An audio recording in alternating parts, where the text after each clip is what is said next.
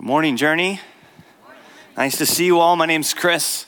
I am really glad to be here with you, honored, in fact, that it allowed me to share with all of you. I mean, on some level, you didn't have a choice, but on some level, you did as well. So, uh, just glad to be here on behalf of all of us. What we're doing today is we're continuing our investigation of what the kingdom of God is like. And what we've been doing is we've been following the trajectory of the resurrected Jesus.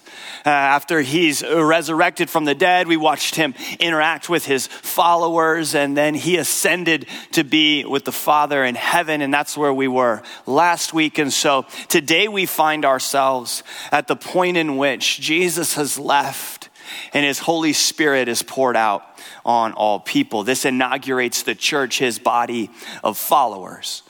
And so that'll overlap with this idea that the kingdom of God is the rule and reign of God in Jesus on earth through the church. And so that's what we're looking at. So before we turn back next week and we start kind of at the outset of Jesus' ministry in which he announces the kingdom of God, we'll kind of wrap up this timeline trajectory we're on and we'll find ourselves in the second chapter of the book of Acts. And it's in this chapter of the book of Acts that the church is unleashed as a Holy Spirit movement. So we're going to pay attention to that specifically. I'm going to read to us in Acts 2, 1 through 12. Then I'm going to pray, and then we're going to just make our way through the entire second chapter of the book of Acts. You'll find, in fact, that I'm not saying much at all. I'm just telling you what's on the page, which might beg the question, why did you come? Because you could have read it yourself. And it's because well, we have the beauty of gathering together and moving through it together. So that's what we'll do. So here we are, Acts 2, verse 1. Let me read, and then I'll pray for us. On the day of Pentecost, all the believers were meeting together in one place. Suddenly, there was a sound from heaven like the roaring of a mighty windstorm, and it filled the house where they were sitting. Then, what looked like flames or tongues of fire appeared and settled on each of them. And everyone present was filled with the Holy Spirit and began speaking in other languages as the Holy Spirit gave them this ability. At that time, there were devout Jews from every nation living in Jerusalem. When they heard the loud noise, everyone came running, and they were bewildered to hear their own languages being spoken by the believers. They were completely amazed. How can this be? They exclaimed. These people are from Galilee, and yet we hear them speaking in our own native languages. Here we are Parthians, Medes, Elamites, people from Mesopotamia, Judea, Cappadocia, Pontus, the province of Asia, Phrygia, Pamphylia, Egypt, and the areas of Libya around Cyrene, visitors from Rome, both Jews and converts to Judaism, Cretans and Arabs. And we all hear these people speaking in our own languages about the wonderful things that God has done. They stood there amazed and perplexed. What can this mean? They asked each other. What can this mean? Let's pray. God, we thank you for the gift of gathering here today. We thank you that you are a God who is relational to the core and that you long for us to be with you and to be with one another. And so as we gather here today, we welcome you among us. We invite your Holy Spirit to teach us and guide us, to transform us and make us more like your Son, Jesus.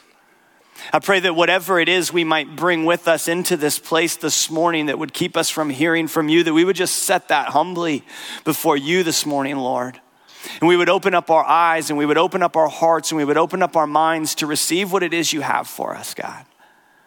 Speak to us, be present with us. God, I pray that you would give me your words to speak this morning, that I wouldn't say anything that's not for you or from you, that I wouldn't get in the way of what you want to do, God, but instead we would elevate you, we would lift you up, and we would glorify you in our time here this morning. We thank you for the gift of your Holy Spirit that teaches us, and we thank you that we can open up the scriptures and enter into the story you've been writing from the beginning of creation. We love you. In your name we pray. Amen. So I've spent a lot of time growing up in the, the church. I've been around the church a long time. And, and something that those of us who've been around the church for maybe an extended period of time have heard often is that the goal is to be what we call the Acts 2 church.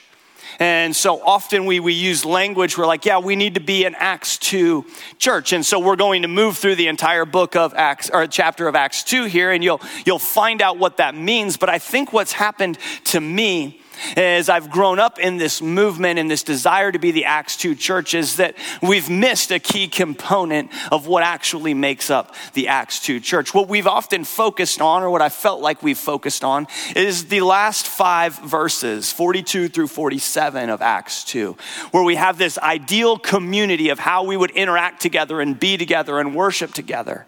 But there's some things that happen before we get to that in which we just read about, where the Holy Spirit falls on the followers of Jesus as they're gathered together and this movement is unleashed that I think we have had a tendency to overlook. And so I want us to, to wade into that and maybe redefine what it means for us to be the quote unquote Acts 2 church.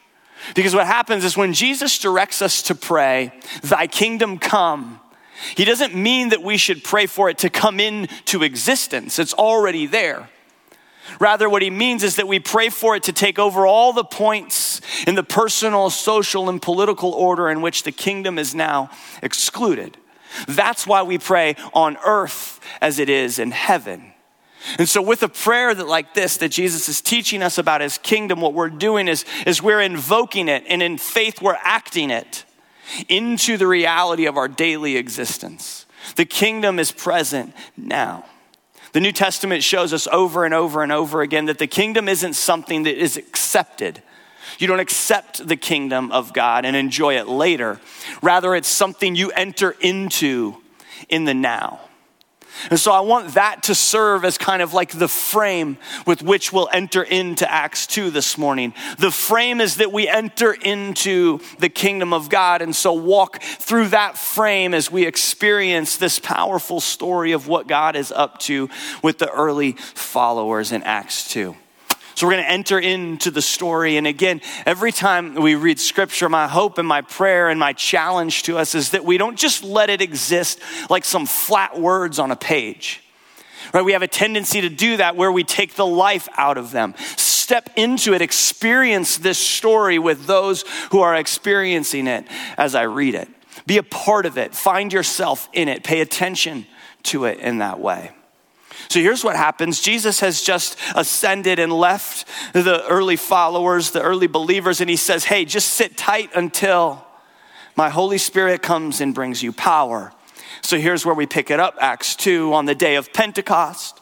All the believers were meeting together in one place. Suddenly, there was a sound from heaven like the roaring of a mighty windstorm, and it filled the house where they were sitting. Then, what looked like flames or tongues of fire appeared and settled on each of them, and everyone present was filled with the Holy Spirit and began speaking in other languages as the Holy Spirit gave them this ability. Just imagine being present in that room at this time. They can't even describe, Luke, who's writing the book of Acts, can't even describe it. He just has to use a bunch of similes and metaphors. It was like a windstorm, it was like fire. We're not sure how to describe it. And at this time in Jerusalem, there were devout Jews from every nation living there. And when they heard the loud noise, everyone came running and they were bewildered to hear their own languages being spoken by the believers. It was such a noise, it was such a, uh, a shaking that happened that it wasn't like people down the street were like, ah, I'll catch that on the news. I'll be sure to check the report tomorrow, see what happens. It was the kind of sound that sent you running to figure out what was going on. You had to assess this for yourself. And so all these people show up. And they were completely amazed. How can this be? They exclaimed. These people are from all Galilee, and yet here we hear them speaking in our own native languages. All of those countries I read earlier represented. And they said, and all we hear these people speaking in our own languages is about the wonderful things that God has done. And just let that sink in for a second. You come running up on this whole experience in which you hear a sound and you show up there, and all of these people who'd been gathered there are speaking in your language, but they're not just mumbling, it's not just mumbo jumbo, they're telling about the wonderful things that God has done. That's how you can identify a move of the Spirit. That people are talking about the wonderful things that God has done. And they stood there, amazed and perplexed. What can this mean? They asked each other. But others in the crowd ridiculed them, saying, They're just drunk. That's all. And I love it at this point. We come to the grips like there's reality, in fact, that, that anytime the kingdom of God is on the move and active and present, there is another kingdom at work against it. And in this very moment, when all kinds of crazy stuff is happening, there's still people trying to call into question what it is God is up to at this time and in this place. Certainly, this couldn't be a move of God. They must just be drunk. So imagine you're there, you were in that room. You just experienced all of this, and now all these people, the crowd keeps filling in, filling in. And you're experiencing this yourself. And here we see early on, right, the kingdom of God is like a Holy Spirit empowered multi ethnic movement. All the tribes and tongues are already being drawn together. The picture of what the church is to be and to become. And as they're all talking about it, questioning what this means, Peter steps forward, which We've spent a few weeks talking about Peter. Bob's given us a pretty good background of all of the wildness with which Peter lived his life. And Peter is the one who steps forward to preach and share. And I want you to hear his words like those gathered there would have heard it. So I didn't put it on your notes page. I don't have it up on the screens. I want you to hear it and I want you to imagine you're gathered there now with this crowd and Peter steps forward and you're listening to him preach. And so he steps forward with the 11 other apostles and he shouted to the crowd, which again, I think just gives us a great picture of some of the chaos that's going on, right? They did not give Peter a microphone. Right? That, that was not an option. So all these people are murmuring about what's happening. This ginormous sound has, has taken place. People are being filled with the Spirit. And so Peter shouts to the crowd, listen carefully. All of you, fellow Jews and residents of Jerusalem, make no mistake about this. These people are not drunk, as some of you are assuming. Nine o'clock in the morning is much too early for that. Yeah, right? Like Peter just like slides a little joke in. They're like, okay, I'm listening, you know. Changes it up. He says, no. What you see was predicted long ago by the prophet Joel. And now Peter, like a good preacher, is going to quote scripture and read from the text. He says, Here's what Joel said. In the last days, God says, I will pour out my spirit upon all people. Your sons and daughters will prophesy. Your young men will see visions, and your old men will dream dreams. In those days, I will pour out my spirit even on my servants, men and women alike, and they will prophesy. And I will cause wonders in the heavens above and signs on the earth below blood and fire and clouds of smoke. The sun will become dark and the moon will turn blood red before that great and glorious day of the Lord arrives. But everyone who calls on the name of the Lord will be saved. People of Israel, listen, Peter says.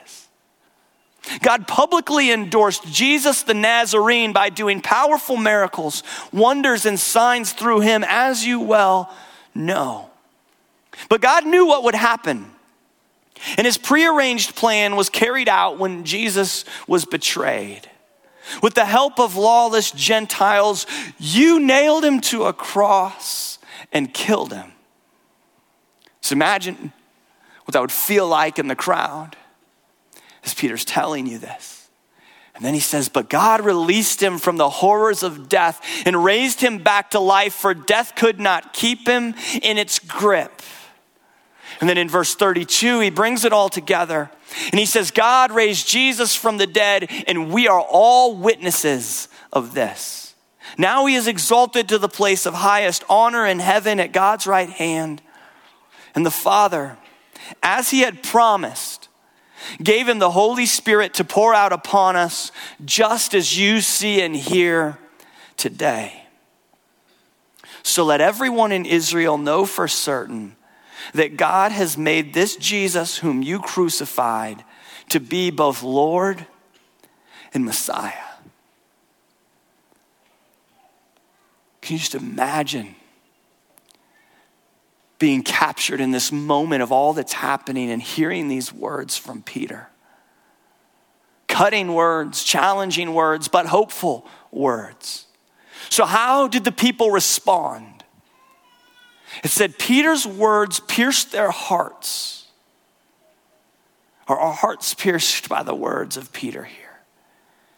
And they said to him and the other disciples, Brothers, what should we do? Because when you hear something like that and you experience something like that, you want to know what you're supposed to do next. You're not just like, oh, cool message, and you leave. What do we do next? And here's what Peter said He said, Each of you must repent of your sins and turn to God and be baptized in the name of Jesus Christ for the forgiveness of your sins. Then you will receive the gift of the Holy Spirit.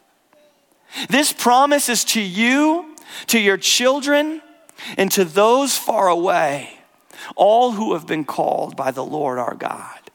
It's for you, it's for your children, and all those far away. You know who that's for? That's for everyone for all that have been called by the Lord our God. What a pivotal moment. Because not only this experience that they had as they were gathered together, not only this sermon that was preached and then the response that followed, all of that is the shoulders with which we stand on here in this room today because of what the Holy Spirit unleashed at this moment in these followers that inaugurated the church that we are a part of to this day. And I think there's something so unique and powerful about the way that Peter ends his sermon. Because Peter took these words from who? Jesus. Always the right answer. Just shout it out, right? Jesus. He took them from Jesus. He says, Each of you must repent of your sins and turn to God, be baptized in the name of Jesus Christ for the forgiveness of your sins. Then you will receive the gift of the Holy Spirit. What is it that Jesus says in Mark 1 at the outset of his ministry? He says, Repent and believe the good news, for the kingdom is at hand.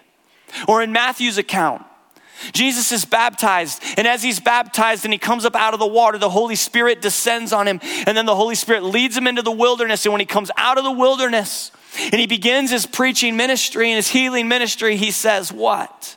Repent. Turn from your sins, for the kingdom of God is at hand. This is the message that Peter and the apostles had been hearing the whole time they were following Jesus. Repent. Turn back to God. The kingdom is taking place. Enter into the kingdom with us. And so, how did they respond? What did they do? It says, Those who believed what Peter said were baptized and added to the church that day, about 3,000 in all. So, what happens after all of this? Like, where does this lead us? Or maybe more to the point in our present day, how are we to live in light of this? In light of what we've read in Acts 2 up to this point? How do we live in light of the falling of the Holy Spirit? The call to repent and turn to God, the reminder that Jesus' resurrection is a promise for all his kingdom citizens in the new creation. What do we do?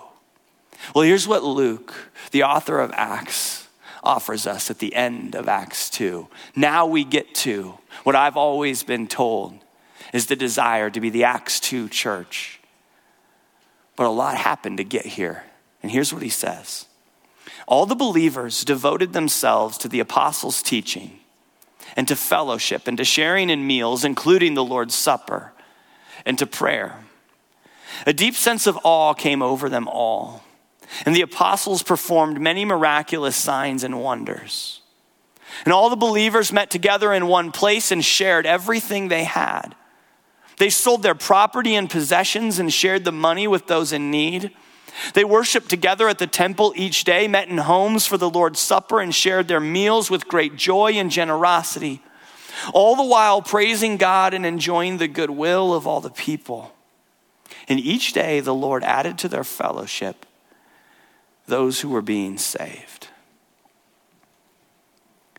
Something happened before they were able to form this type of community. They entered into the kingdom of God, right? The kingdom of God that is the rule and reign of God in Jesus on the earth through the church. And this kind of community is the kind of community we need to be on the lookout for. We need to be forming these type of communities where they don't exist.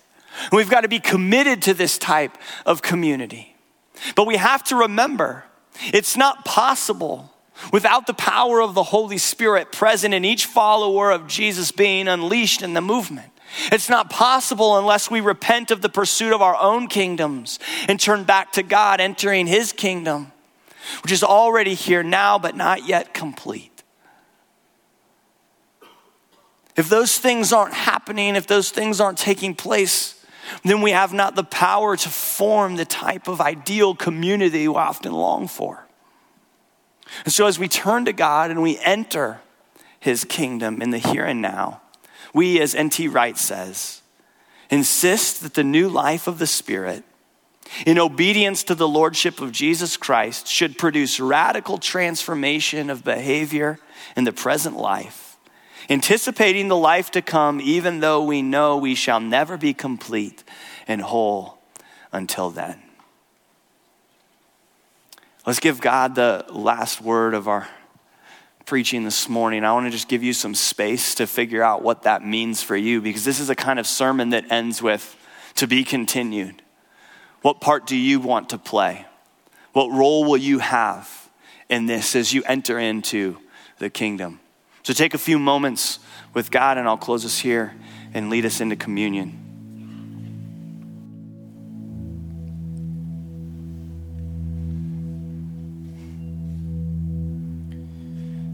as you just continue to sit in a, a, posture of reflection and stillness, we kind of set the table, if you will, for us to receive communion here in a moment.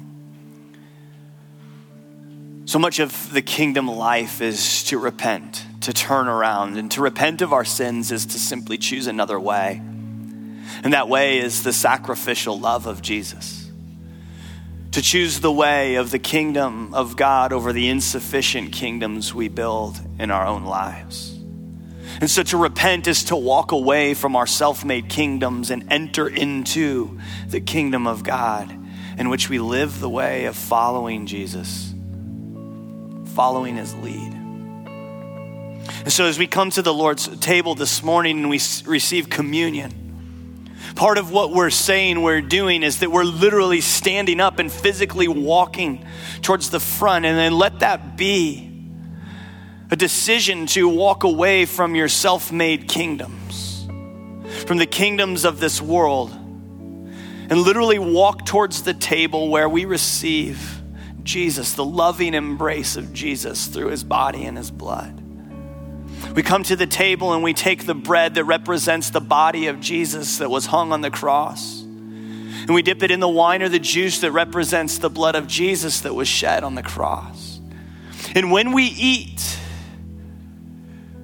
we are saying that Jesus is the one who saves, Jesus is the one who makes us whole. Jesus is the head of our church. And we enter in to kingdom living with Him. But not only do we humbly come and leave behind our earthly kingdoms, we come and we are filled. And we are filled with the body and blood of Jesus to walk away from the Lord's table now full of who He says we are, to go and live as kingdom people in this world, living out the promise that the kingdom is at hand. It's much like the church in Acts 2, where all the believers devoted themselves to the apostles' teaching and to fellowship and to sharing in meals, including the Lord's Supper, and to prayer. So let me pray for us. And then, whenever you're ready, you can come forward and receive communion. You can either eat it here at the table or you can take it back to your seat, one line down one side, and you can head back down the other. And we'll keep worshiping and singing together. God, we thank you so much for the gift of your son, Jesus.